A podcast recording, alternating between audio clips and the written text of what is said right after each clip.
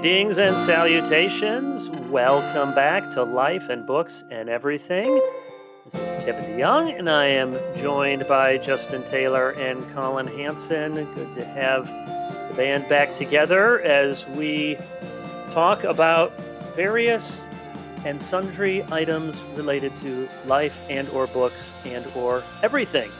As always, grateful to Crossway for the excellent resources that they produce and at least one third of this triumvirate whom they employ, and for the many fine books. And, strange as it may be, the book they wish to highlight today is called Men and Women in the Church A Short Biblical Practical Introduction by me. So, uh, what's a non self serving, non awkward transition into talking about this book. And Colin and Justin will chime in. Maybe they'll have some questions, but I have some questions for them as well. And we're going to use this episode to talk uh, a little bit about the book, but I don't want it to be just a commercial for the book, but talk more broadly about the state of complementarianism and what we're seeing and what we think the church needs to be doing. So let me give a little bit of background on this book and then uh, let Colin and Justin jump in. So this is called Men and Women in the Church. It's just coming out as we speak. The trucks are driving across the country, unloading just pallets of books yonder. And uh, this goes back to a little known book that I wrote many years ago called Freedom and Boundaries. I actually started writing that my first pastoral charge in Orange City, Iowa, and wrote started writing that then in 2003, 2004. And of course, uh, Justin wasn't returning my calls at the time to get anything published with Crossway. So I self published it it came out in 2006. And since then, that self publishing company went belly up. Thankfully, I have the copyright. And so in the last few years, Justin and Crossway have said, hey, can we, can we publish that? And uh, Hoarders had it on Amazon for a $100. I'm sure they didn't sell any at that price. And I have like the last 15 remaining copies worth their weight in gold, they are. Uh, but I kept putting off Justin and saying, well, I, I, I do want to do that, but it seems like just a reissue of the book uh, 15 years later isn't going to work because a number of the issues are different and a number of new issues. And so I kept putting off until I had time to try to revise some of it. And so I worked on that last year. So I'd say the book is uh, the main exegetical sections are slightly revised, and then about half the book is completely new. Some people may recognize some different things I've posted on the blog over the years there. So it's definitely not a second edition of that previous book. It's a it's a brand new book. It has new content, but it is revising some of the exegetical sections Thankfully, my exegetical conclusions had not changed much, except a few tweaks in one or two areas. But it is significant, I think, that in 15 years since the earlier iteration of the book came out, my circumstances have changed, and some of the situations in the conservative evangelical church have certainly changed. When I s- started writing the book, I was in the Reformed Church in America. I was thinking mainly about addressing egalitarians in my denomination, even egalitarians in my church. And I knew that there were men and women who saw these issues differently. And they I, I liked them. They're they're good people. They were not bad people. They had different conclusions. They looked at scripture differently. So I wanted as winsomely, as gently, uh, as clearly as possible to lay out the case for lack of a better term, and we'll probably talk about terms in a moment, complementarianism. Uh, so I want to do some of the same things with this book, but now 15 years later, the conversation partners are not all the same, and the challenges to complementarianism are, uh, well, they're still there from egalitarian exegesis, but they've multiplied in different ways. And in some ways, I think maybe conservative evangelicalism is suffering from its own successes in some ways. That uh, 15 years ago, didn't really have TGC, or just starting, or didn't have T4G, that was just starting. You didn't have the same kinds of networks of reformed ish conservative complementarian and so now that there's so much of that out there and so many people that would gladly say, yes, this is the jersey I wear, there are a number of debates, not just with those who wear a different jersey, namely egalitarianism, but within those who say, yeah, I, uh, I basically think men should be pastors, men only. Uh, different conversations about what challenges and issues there are. So, that's all by way of introduction. Colin, Justin, what do you see or what do you think we need to talk about on this broad topic? Kevin, one of the things that stood out to me about the book is that, and I, I think this is a big burden of yours in this project, is that if we're limiting our entire views of men and women to a thin, prescription biblically and we're not trying to address the underlying reasons, sort of the, the way God has made us, then that kind of complementarianism is likely to get blown away. It's too thin. It's too it's too weak. And certainly that's one of the tensions that we've talked about a lot. It's been pretty openly debated for some period of time. And I wondered if you could expand a little bit more on just why you think we need to give more attention there. And I'll give some of my perspective on trying to publish on this topic over the last number of years. I found it very difficult to write and to publish on this subject matter. Um, there's something about people's experiences that makes them very difficult to be able to hear from a different perspective on this. I find it very hard to be able to explain exactly what is the essence of manhood, what is the essence of womanhood.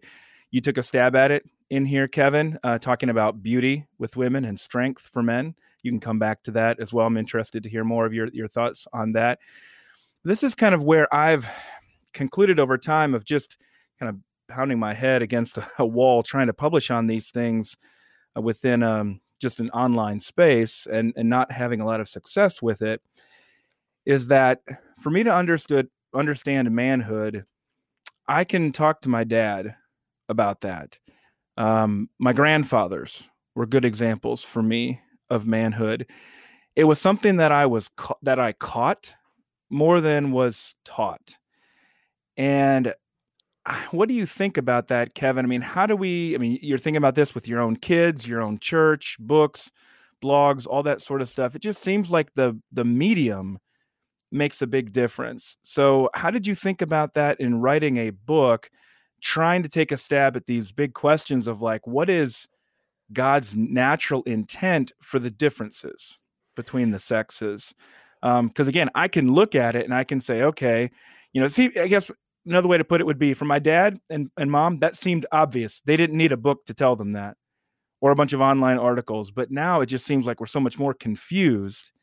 Um, and it's harder to be able to even explain basic things like that, even though, you know, it's, it's kind of like I know it when I see it. Right. Yeah, you hit on a lot of the most important issues there, and we we are more confused than ever. So let, let me try to hit a few things that you said there.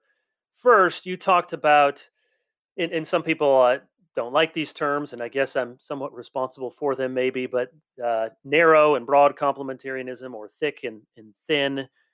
And what, what I mean by that simply is I sense that there are a number of people and, and our friends, I'm not trying to just create bad guys, good guys, or girls, as the case may be.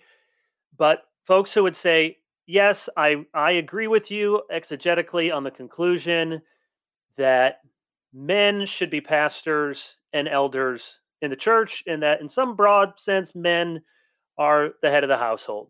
So those those two things.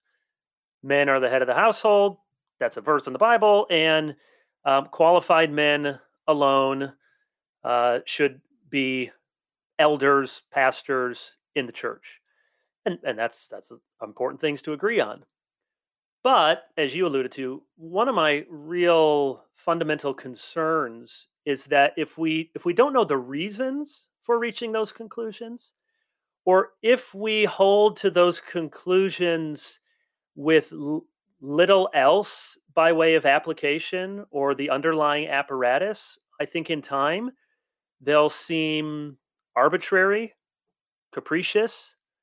People wonder, well, why, why are we kind of holding on to these? And, and I do fear at times that people may hold on to those two conclusions because that's basically the feel like the team they're on, the network they're on, the, the denomination they're on, that they don't want to cross that Rubicon to women's ordination or to women as elders.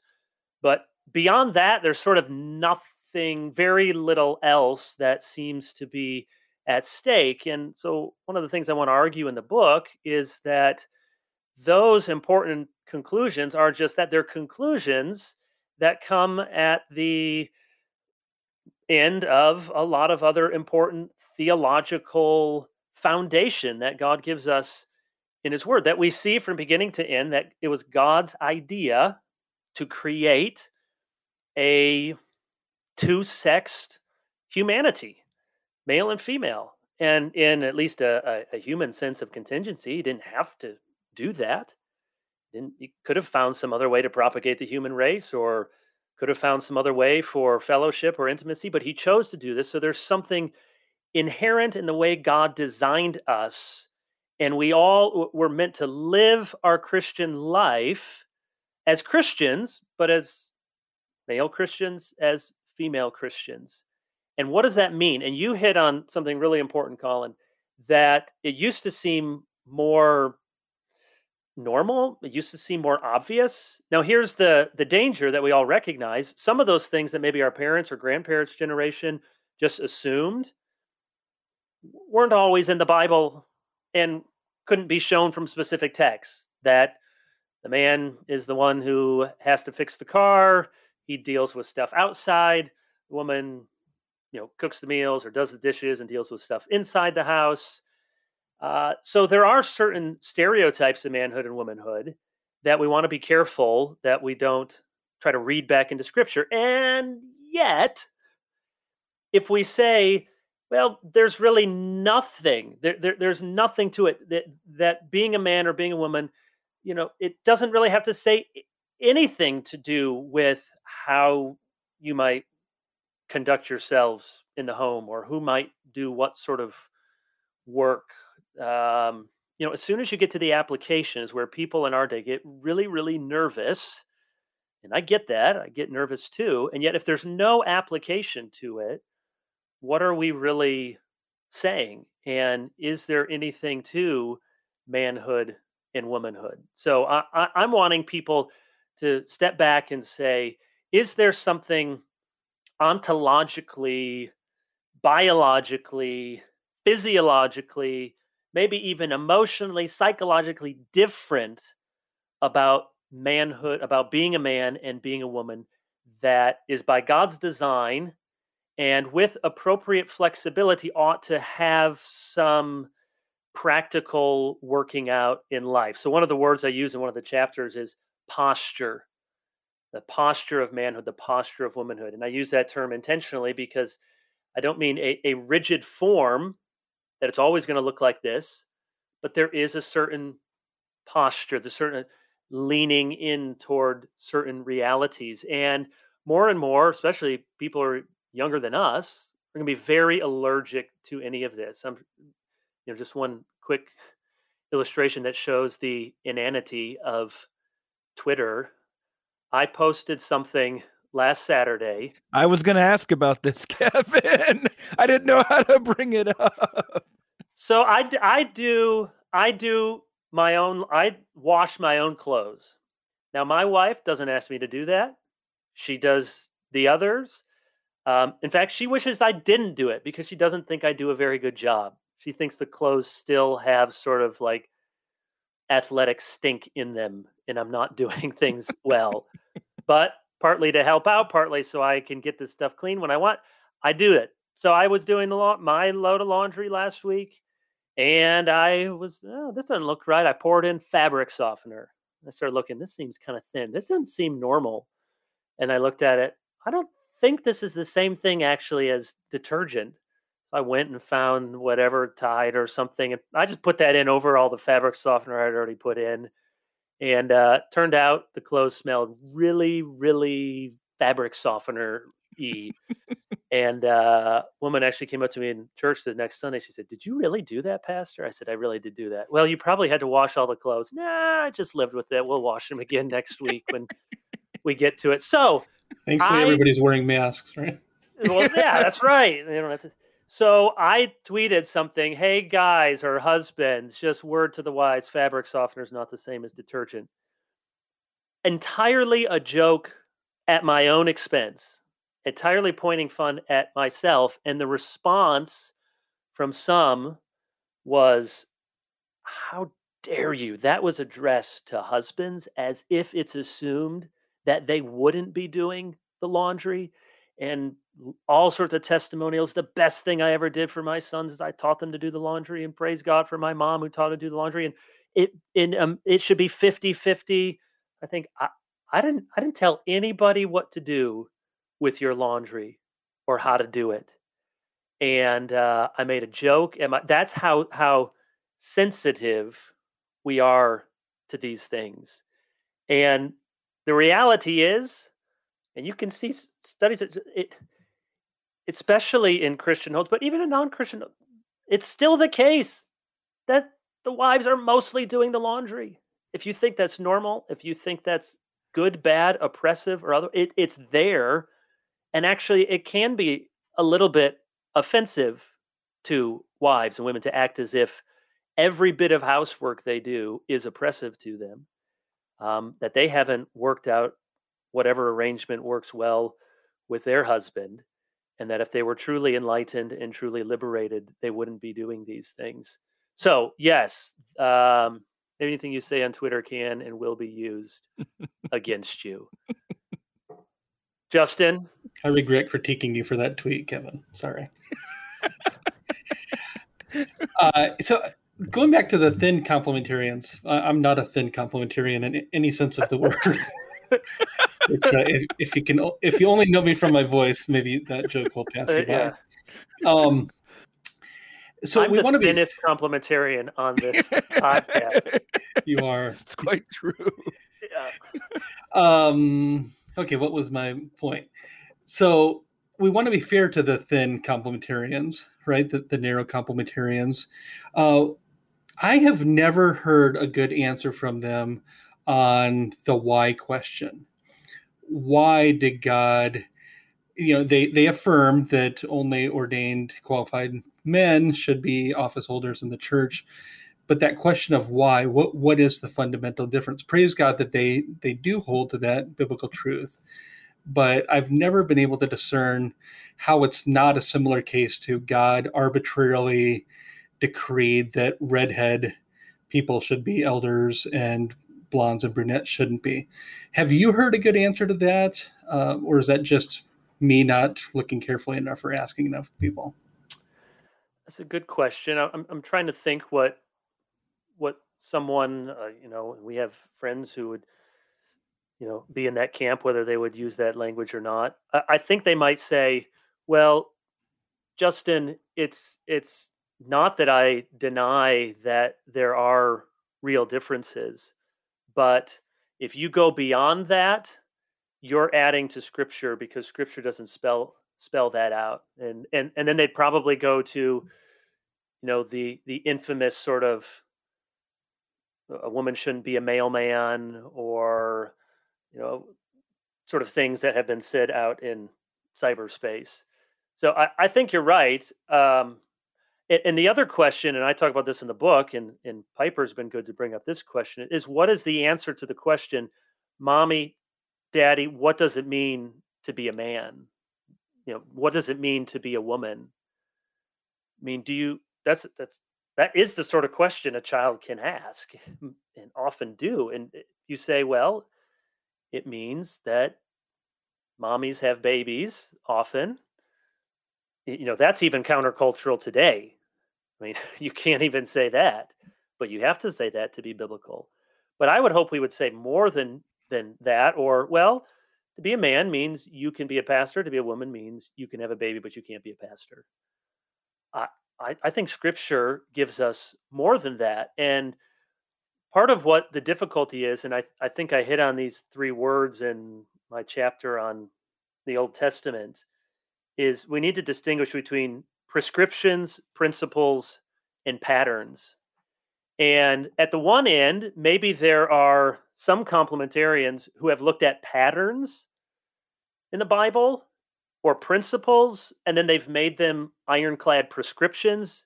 You can't do that, or a woman can't work outside the home, or now that's a problem. But uh, there's there's a danger in the other direction too, and that's saying unless you give me a prescription, unless there is a statement from Paul saying women don't do this, men don't do that, um, men wear these kinds of clothes, not those kind of clothes, then we can't say anything else.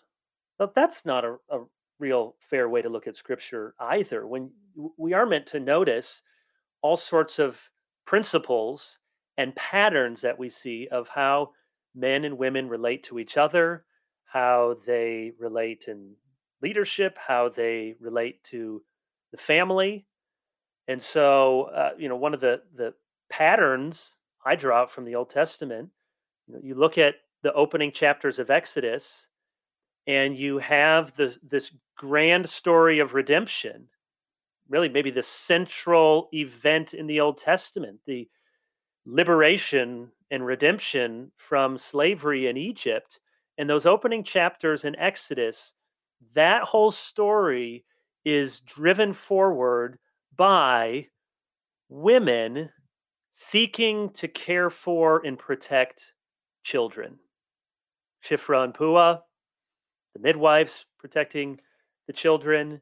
You have Moses' mom and Miriam, of course, trailing behind to try to find safety for Moses not to be killed. And then you have Pharaoh's daughter who takes in Moses so you have people of different ages, different social standing, some even outside the covenant community, and you have clearly the story is now that's not a prescription. Women must work with children. Women must work in the nursery. Men cannot work in the nursery. But there is an important pattern there and something that's worth celebrating, something that's worth celebrating in the work that women do. Uh, you know, one of the one of the, the readers of the book, and she provided blurb, is uh, Abigail Dodds. And uh, Abigail wrote on her blog, was it yesterday, about uh, being in the ICU with her with her son. So right. you uh, think of it, we be praying for her and for her family. She made a very uh, good comment to me in reading through it. She said why is it that complementarians sometimes and they get very nervous but they just talk about well men and women here's all the things they can do but complementarian is basically men and women they each can do 100 you know they can men can do 100 things and women can do 99 things and you know they just women can't be elders or something she says what about the things that women can do that men can't do and chief among those is give birth to a child, know the joys of motherhood. And again, not everyone will experience that, but but most women will, or nursing or incubating human life. You want to talk about which sex has an unimaginable privilege. You say, well, you know, that's sexist. You don't know how much it yeah, I don't know how much it hurts. Okay. I'm not I'm not minimizing the the effect of the curse, but it is something to be celebrated. And if we get to a point in the church where we can't celebrate moms being moms and the high calling of motherhood, then we've, I mean, we've completely lost what any sort of healthy complementarianism should be like.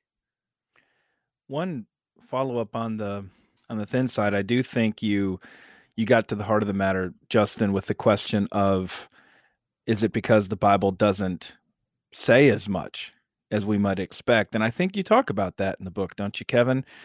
About how the Bible doesn't say as much as you might expect about exactly what this looks like. But when we come to that hermeneutical principle, why of, of the Bible's silence, it could lead us in a few different directions. And I'm wondering, Kevin, which direction you think this might lead us in. It could lead us in that direction to say the Bible doesn't say more because God wanted to give us flexibility. You know, cultural flexibility. That's one of the strengths of Christianity. Is cultural flexibility. That's one option. Another option is because it was so obvious. Um, it didn't have to be explained in the in that culture. That's what we often hear about uh, Jesus talking about homosexuality as an example. Why would Jesus talk about this so much? Because he already said he upheld the law, he fulfilled the law, and we know what the Bible says. We know what the law says about homosexuality. Another option could be because as we try to go from why it was so obvious at that time to today, it's interesting how many things have changed dramatically. And so, for example, I think, I don't know how you're not going to get much disagreement that the biggest discernible difference between men and women is the difference in strength. Now, it's not every man to every woman. We know that. We're just talking about the aggregate. And I, I wonder if we've lost touch a little bit with how common, like how often those forms of strength were needed, not just for men, also for women, but especially for men how many vocations that men pursued would not have required quite a bit of physical strength and stamina? Anything from farming to war. Let's just take those two as examples right there. Now, how many, how essential is it to be a man, or at least to be a lot stronger, to be a farmer? Way less than it used to be. Um, there are way fewer examples of that where that would make a big difference. War would be another example given how much warfare now is is fought through drones or airplanes or ships or things like that, missiles, things that in many cases a man and a woman can easily do. They're not dependent on physical strength. Well, that would explain some of why our situation is so different because the many differences or the main physical difference is really mitigated by our technological transformations in there. So I guess going back, Kevin, what direction might you you point us in there of is it thin because it was trying to give us flexibility to work that out ourselves or it was thin because I mean back then it was so obvious. But of course if we go that route in some ways it definitely is not as obvious anymore because of just some some basic technological changes. Yeah, that's a really good question. I'd have to think if I'd want to side with one or other of those explanations. Yeah, you can you can go a whole different route. I'm just giving uh, those are the options I, that I, I can. I, no, but I, I certainly think, I mean, certainly we know that the, things were obvious in a way that they aren't now, and certain patterns in certain ways of doing things could be assumed. And we do want to always be careful not to go beyond scripture, but we also want to be careful that in our own cultural moment we aren't trying to read out of scripture uh, certain patterns and principles that, that be there. I mean, you, you raise a great point that the the most obvious immediate difference between men and women is what you said biological physical strength and the need for that is has never been less right. in human history and so the the differences between men and women have in many ways seem to have been uh, reduced, eliminated, mitigated. Um, that if you if you don't have to have brute force to carry out certain things, then um, how important is masculinity and femininity? To that, however, I would make a couple of arguments. One is that even though it's often in the name of feminism or in the name of women's equality, I think what we so often see in cultural narratives, movies, uh, is the, the, a woman's valor is pitched in terms of masculine virtues.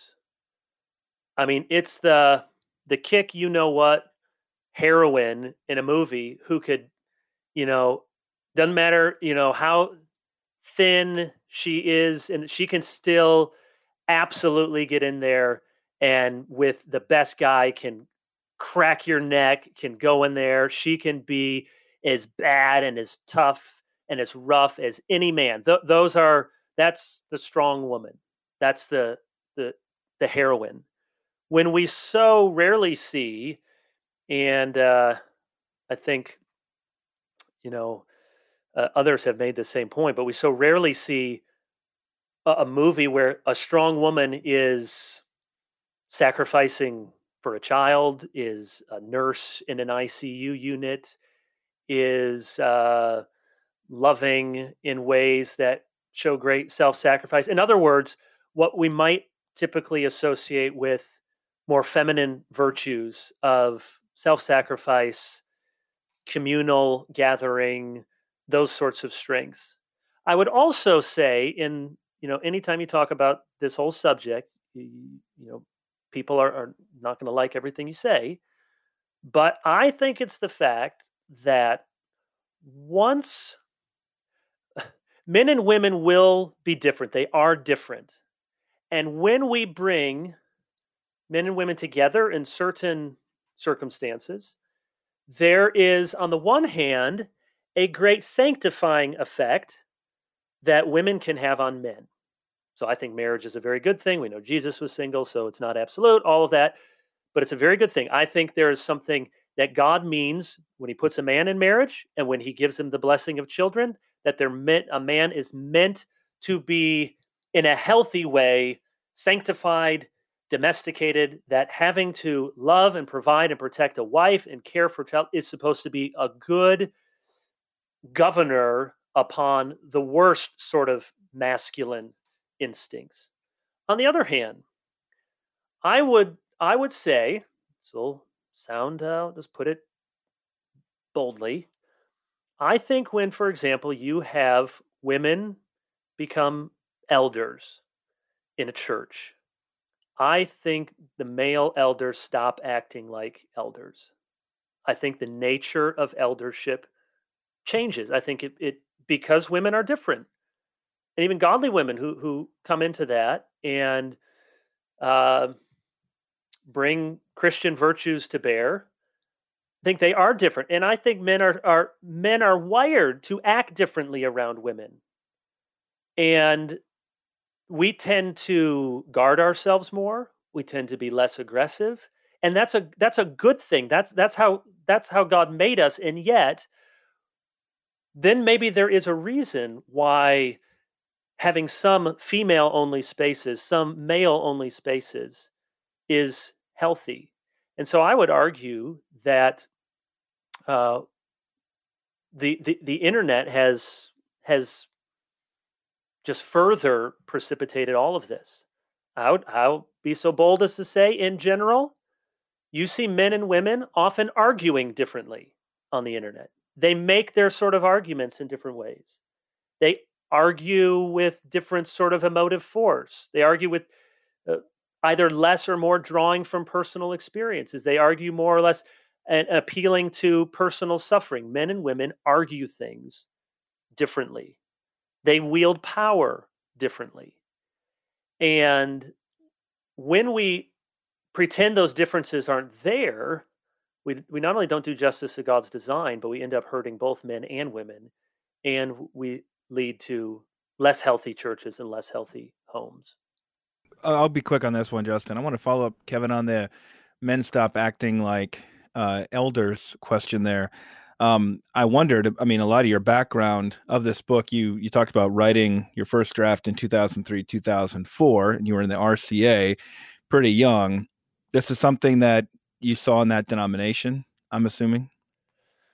Yeah, and and you know, I have people that I love and care for who differ with me on this, and um, friends or family, women who are ordained, and so I want to always speak respectfully. But yeah, I, I I think there there is a a difference, and I think there's a a difference too. You know, one of the differences sometimes between thin and thick complementarian is is what is an appropriate role for a woman, you know, to be addressing men.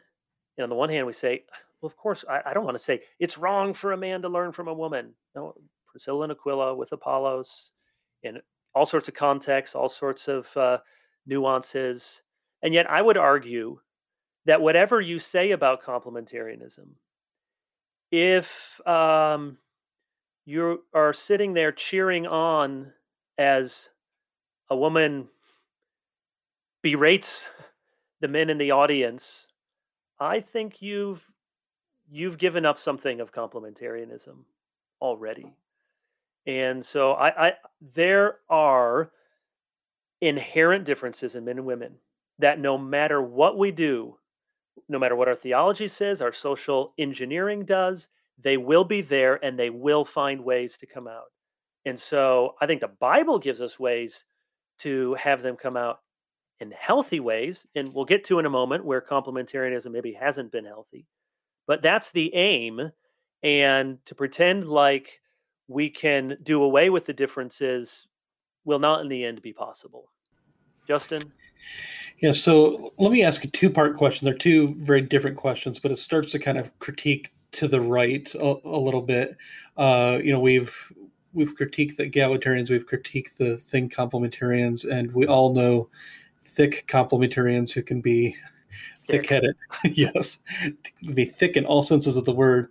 Uh, are there some ideas that you hear, theological ideas from fellow complementarians, that make you cringe? And are there and or are there postures perhaps where you might agree theologically but the the eq for lack of a better word is off kilter so this gets to what's really you know difficult about this topic and you hit on it. Do we do we think the challenges to complementarianism are mainly inside or outside of the movement?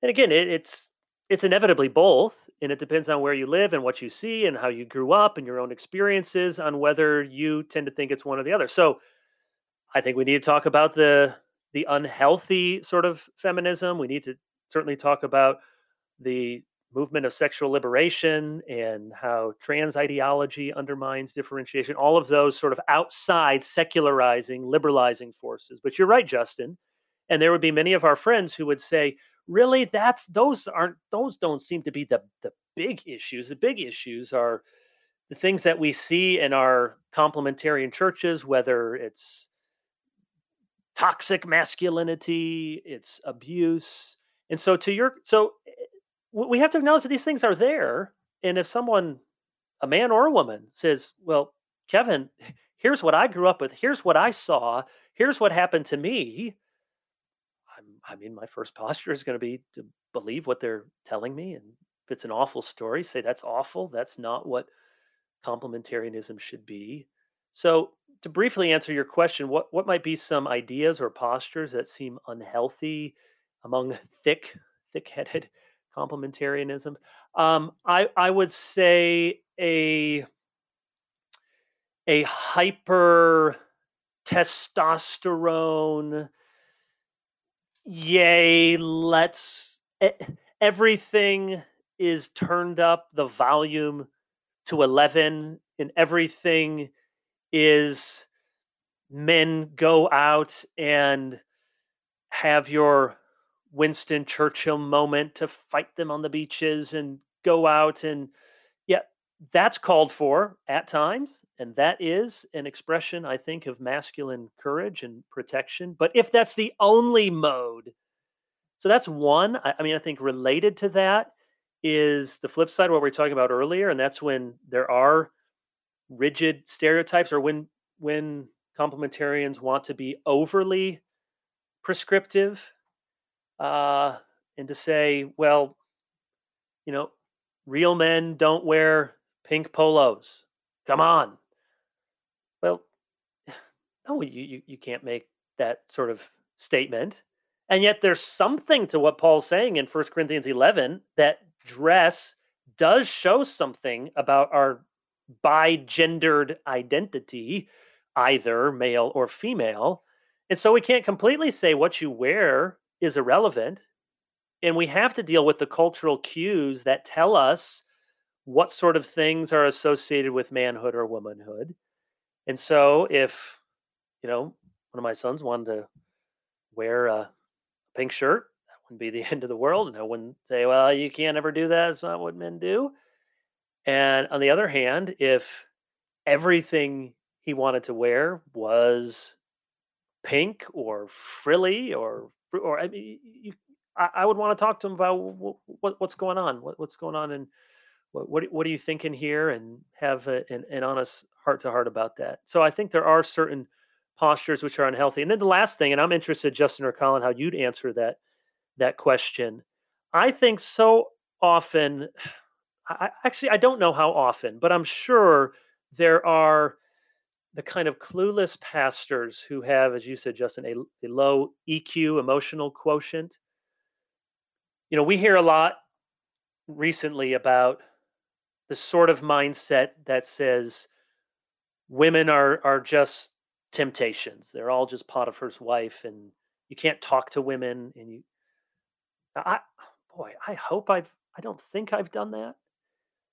Uh, th- there's something healthy in the Billy Graham rule. There's something healthy in, you know, I'm I'm gonna text if I have a te- to text you back and forth about a bunch of things. I may copy your husband on it. That that doesn't seem to be a bad idea. My my wife is my wife's never come to me and says, you know what really makes me upset is um, you don't you don't talk privately with more women. You don't email privately with more women. You don't text privately with more women. I feel really demeaned. No, I I think she doesn't.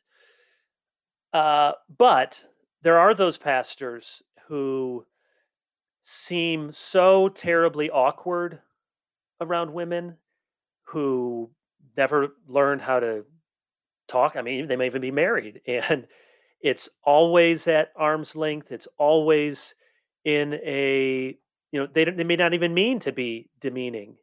Um, they may not be sensitive to the fact in a, in a church that if you have a, a woman on your staff, she's very likely to be the only one or one of very few. And if you're not at least aware of that dynamic, that that often can be hurtful to women. So I would guess in the rank and file complementarian churches, yes, there's the horrible stories about which we hear too often, but I would guess it, it's more the sort of clumsy, awkward, low EQ sort of moments that would be there anyways. But then if you superimpose upon that, this is what complementarianism is about, either because the pastor did that or the woman received it that way, then it feels really unhealthy. What, what Justin, how would you answer your own question there? Yeah, I, I think I would answer real similarly to what you did that I think it, it takes place in the race discussion as well as the gender and sex discussion when it comes to EQ. And it's one of those things that you can kind of, uh, you know it when you see it, although it can potentially be difficult to define. Just there are some people who are not inclined towards sensitivity, who like to rub certain truths in people's face, who don't include nuance, who don't want to listen. And I, I think this is one of those areas. The theological truths are eternal and uh, beautiful, but we do bring experience to the table. So if I'm talking to somebody, it makes a difference if you grew up in Bill Gothard land uh, versus growing up in some very different sort of uh, progressive, permissive cultural situation.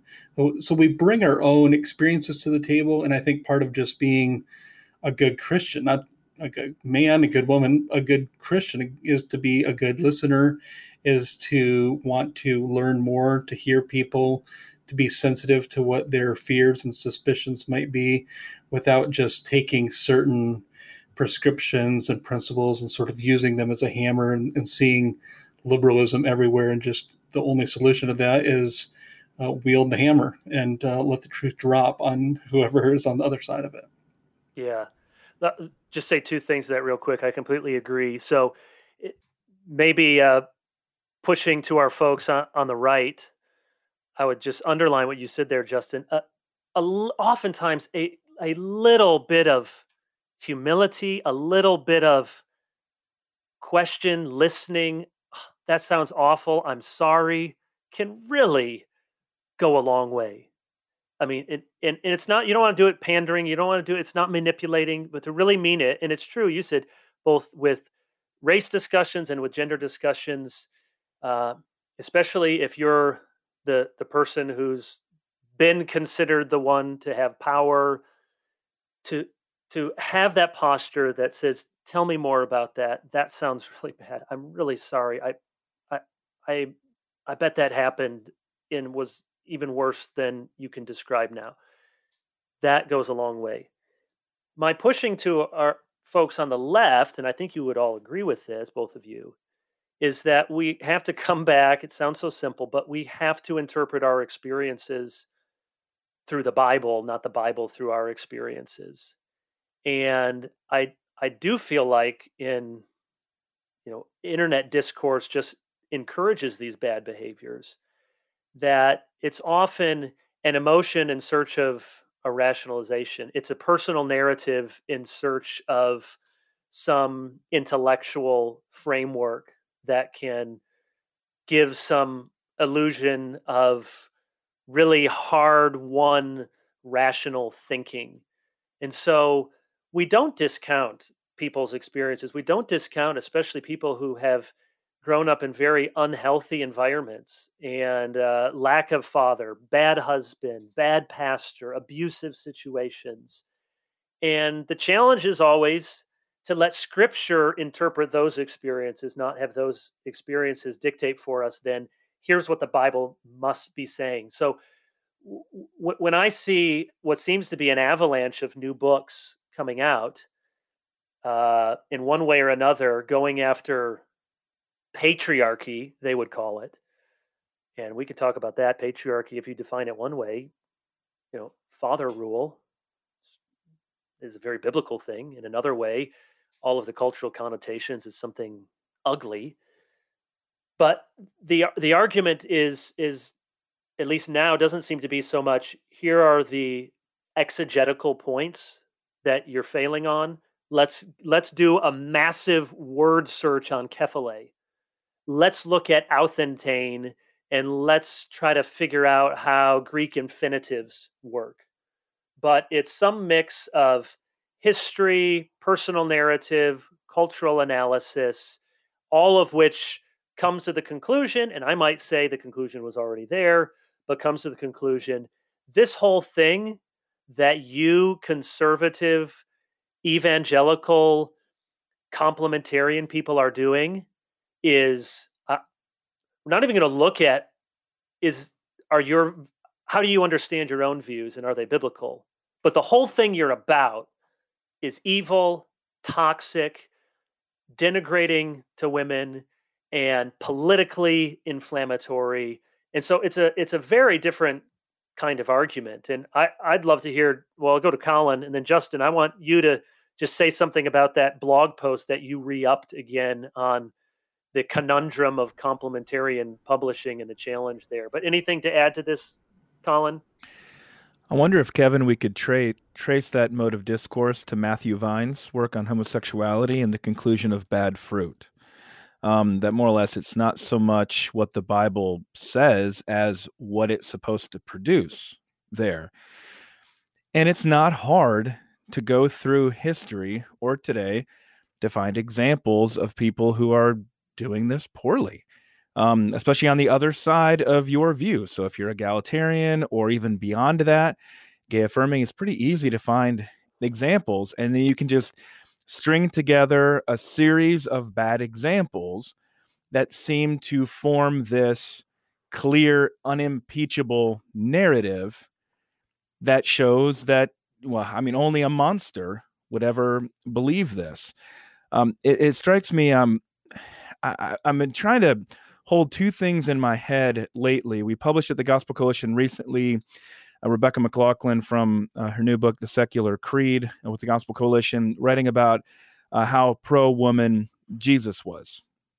And one of the common critiques you get is yeah, so amazing that it only took 2,000 years for any of it to actually, you know, happen. You know, Jesus was so pro woman, and then for 2,000 years, the church was totally oppressive toward women. And then now all of a sudden, it's great. That's the argument that you hear Which from is non. manifestly not true. It's not, but you know, again, this is the way. this is the way TikTok apologetics is working Right. these days. Um, but I do think at some level, we're trying to reconcile the beauty of what the Bible holds up and the promise of what the Bible holds up with the reality in some ways of history and the difficult application of it. So I'm reading through Barbara Tuchman talking about the 14th century and you know her overall view is that the church's view on sexuality was inherently oppressive. But still some of the things she draws out about the medieval church's view toward women is plainly unbiblical. It cannot be defense it cannot be defended by the most ardent complementarian today. Or I'm watching uh, the BBC adaptation of War and Peace last night, and one of the characters, a father, is just completely misogynistic toward his daughter, just absolutely horrible toward his daughter. And we know that those things, I mean, a, a view of just actual female inferiority in those cases. And so it seems like we're trying to deal with this. The Bible holds up something really beautiful, but people really make a mess of it in this world. And I want to point out that I've never seen this being a complementarian versus an egalitarian thing. And I don't know how either side could feel real great about making an experiential argument these days. Um, I mean, it's just if you want to if you want to go find examples of complementarians doing bad things toward women, they're out there. And then I'm going to come back and I'm going to ask you about Bill Hybels. And I'm going to say, okay, so Bill Hybels is one of the most staunch advocates of women, supposedly. In evangelicalism, and secretly he's doing something very different, very different story there. It just seems that we've got to dial back the experiential narratives and try to lift up the biblical biblical hope and try to live that try to live that out. And again i believe the complementarian way of doing that is the best way to do it. But there is something about complementarianism where when i fail to do what god calls me to do toward my wife to love my wife as christ loved the church it seems to hurt more it seems to hurt her more it seems to hurt me more because of the beautiful promise of what it holds out. When I fall short of that, when I sin, when I don't live that out, it seems to breed a certain kind of disappointment. hmm And I wonder if that's, Kevin, a lot of what's behind a lot of this trend that we're seeing is that complementarianism holds out a pretty beautiful thing, pretty beautiful thing, but when it falls short, it gets pretty ugly fast. Yeah, two two quick thoughts, and throw back to Justin. But one, your point about history and how we tell history is exactly right.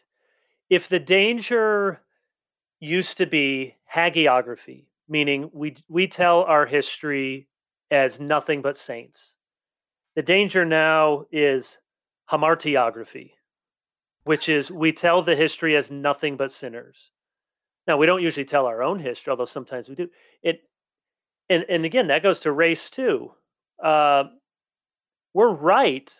It's right to to be to have it brought to our attention that white American Christians over the history of this country, by and large, on the race issue, got things wrong to different degrees. But that's not really fair history either, nor is it a fair way to love our neighbor as ourselves. Our dead neighbors also ought to be loved as we would want to be loved someday.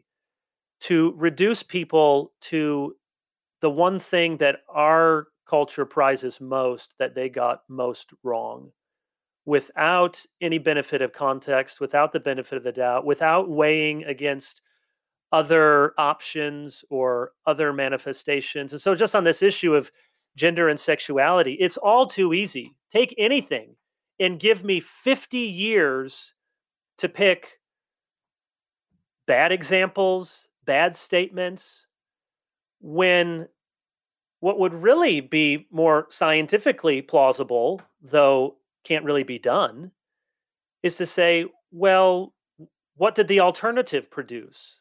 Did the alternative idea produce something much better? Or if those are the bad examples, what about the hundreds of thousands of millions of people over these decades who have lived with these ideas and produced much good fruit in their homes, in their marriages, in their churches? But we're always that bad news always makes news. And it's not to discount it. I mean, we we need to see history warts and all, but now we have people telling history warts and nothing else. And your warts, not mine, your your your problems, your side, and the more monocausal, almost the the more difficult it is to try to disprove because you just take one big idea, you trace it with all of the whatever bad examples you can find, and therefore that equals this. So that that's one thing. Second is I hope our listeners understand. I hope my children understand. I hope our chil- our churches understand. As much as we might want to not deal with issues of gender and sexuality, we cannot avoid them and be faithful in in in this country and in the Western world. How often have I wished I could be back in the 16th century where it was justification, or back in some other century where the reason that empires were against one another was homoousion, was Christ of the same nature with the Father.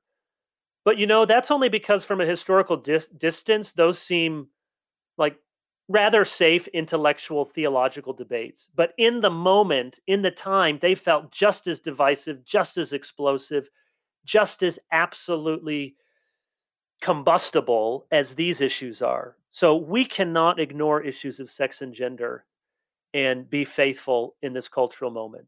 And we might wish that we had something else. And there will be many other things we should talk about, but this is one that we can't avoid. Justin, anything to piggyback on that, or to go back to uh, the question I asked ten minutes ago about the the conundrum for complementarians writing on this issue? Yeah, I'll I'll just say something briefly that your little uh, jeremiad there warmed my historiographical heart. Uh, it, I mean, it really is lamentable that we have professional historians trained at the highest level who are teaching graduate students in historiography who are doing really bad methodological history that is unfair, that is not uh, even attempting to be fair, that's using history as a weapon.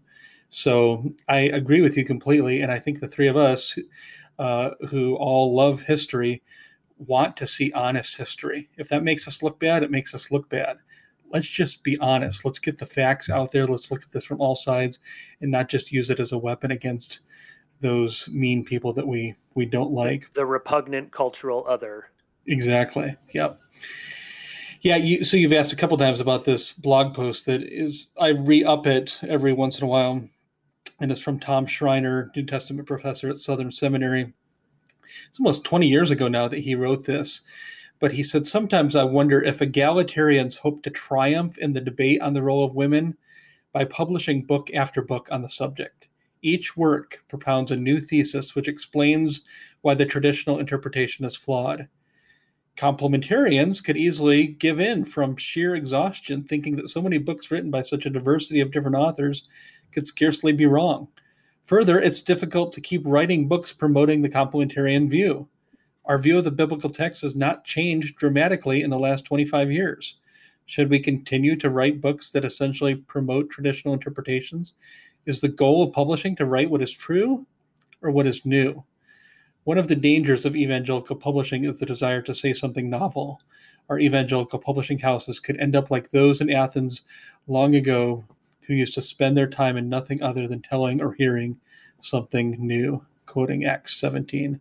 21. And I, I do think that is a really significant insight that the complementarians, in, in, in terms of exegesis, say, uh, still haven't changed our minds. We have not been persuaded that the text means something different than what it looks like it means.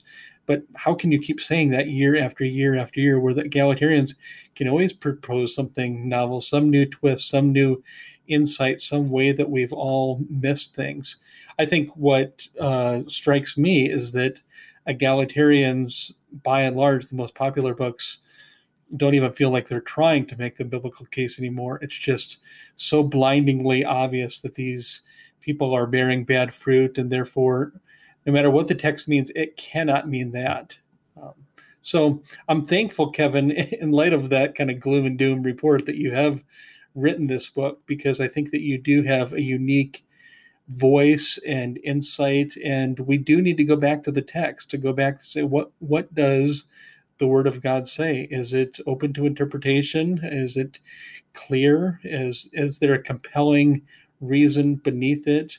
And then to give people some practical helps, not just you know how do we parse this particular word, but uh, it is one of those issues that you have to make a decision. Uh, if you didn't belong to a church and you just uh, could kind of uh, debate it theoretically, if you're involved in a church, you have to make a decision of of do you have women who are elders or not?